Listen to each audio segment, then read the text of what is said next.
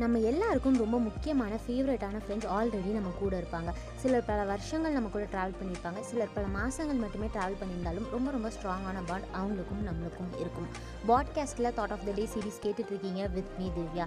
So இன்றைக்கி நம்மளோட கதையில் ஒரு குட்டி பொண்ணு அவங்க அம்மா தான் இருக்காங்க. ஸோ ஒரு குட்டி பொண்ணுக்கு ரொம்ப ரொம்ப பிடிச்ச ஒரு பேர்ல் செயின் ஸோ அந்த பேர்ல் செயினில் இருக்க சைஸ் கலர் அப்படின்னு சொல்லி எல்லாமே அவளோட ஃபேவரட் ஒரு நாள் அது யூஸ் பண்ணிகிட்டு இருக்கப்போ அதோட த்ரெட் கலண்டு பேர்ல்ஸ் எல்லாம் அப்படியே செதறி போயிடுது ஸோ அந்த பேர்ல்ஸ் எல்லாத்தையும் கலெக்ட் பண்ணிட்டு வந்து அவங்க அம்மா கிட்ட கொடுத்து அம்மா எனக்கு இந்த செயினை சரி பண்ணி கொடுங்க அப்படின்னு சொல்லி சொல்கிறா அதுக்கு அவங்க அம்மா பேர்ல்ஸ் எல்லாமே வந்து செதறிடுச்சு நம்ம வேணால் வேறு செயின் வாங்கிக்கலாமா? அப்படின்னு சொல்லி கேட்குறாங்க அதுக்கு அந்த பொண்ணு இல்லை இல்லைம்மா எனக்கு இதில் தான் எல்லாமே ஃபேவரட் நீங்கள் எனக்கு இதுவே ரெடி பண்ணி கொடுக்குறீங்களா? அப்படின்னு சொல்லி கேட்குறா ஸோ அது மாதிரி தான் நம்ம லைஃப்பில் நம்மளோட ஃபேவரட் ஃப்ரெண்ட்ஸ் கூட.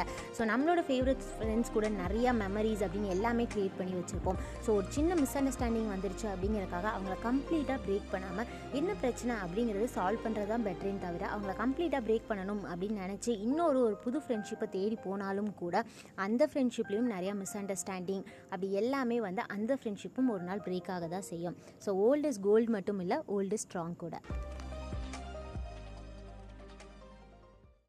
காகம் குயில் ரெண்டுமே தூரத்துலேருந்து பார்க்குறப்போ ஒரே மாதிரி தான் இருக்கும். பாட்காஸ்ட்டில் thought of the day series கேட்டுட்ருக்கீங்க வித் மீ திவ்யா காகம் குயில் ரெண்டுமே தோற்றம் கலர் அப்படின்னு எல்லாமே ஒரே மாதிரி இருந்தாலும் அதோட சரௌண்டிங்ஸ் டிஸ்டர்ப் ஆகுறப்ப காகம் எது குயில் எது அப்படின்னு நம்மளுக்கு தெரிய வரும்.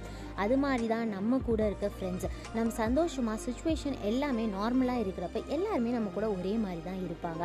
ஒன்ஸ் நம்ம டவுனாக ஃபீல் பண்ணுறப்போ இல்லை டிப்ரெஷன் ஸ்ட்ரெஸ் அப்படின்னு நம்ம ஒரு சுச்சுவேஷன் நார்மலாக இல்லாதப்போ தான் உண்மையான ஃப்ரெண்ட்ஸாக இருந்து நம்மளை சப்போர்ட் பண்ணுறது யார்? இல்லை நம்மளை இன்னியும் காயப்படுத்துகிற சோ கால்டு ஃப்ரெண்ட்ஸ் யாருன்னு நம்மளுக்கு தெரிய வரும். எனிமியை விட ஃப்ரெண்ட்ஸ் மாதிரி இருக்கிறவங்க தான் நம்மளை இன்னியும் பயங்கரமாக காயப்படுத்துவாங்க.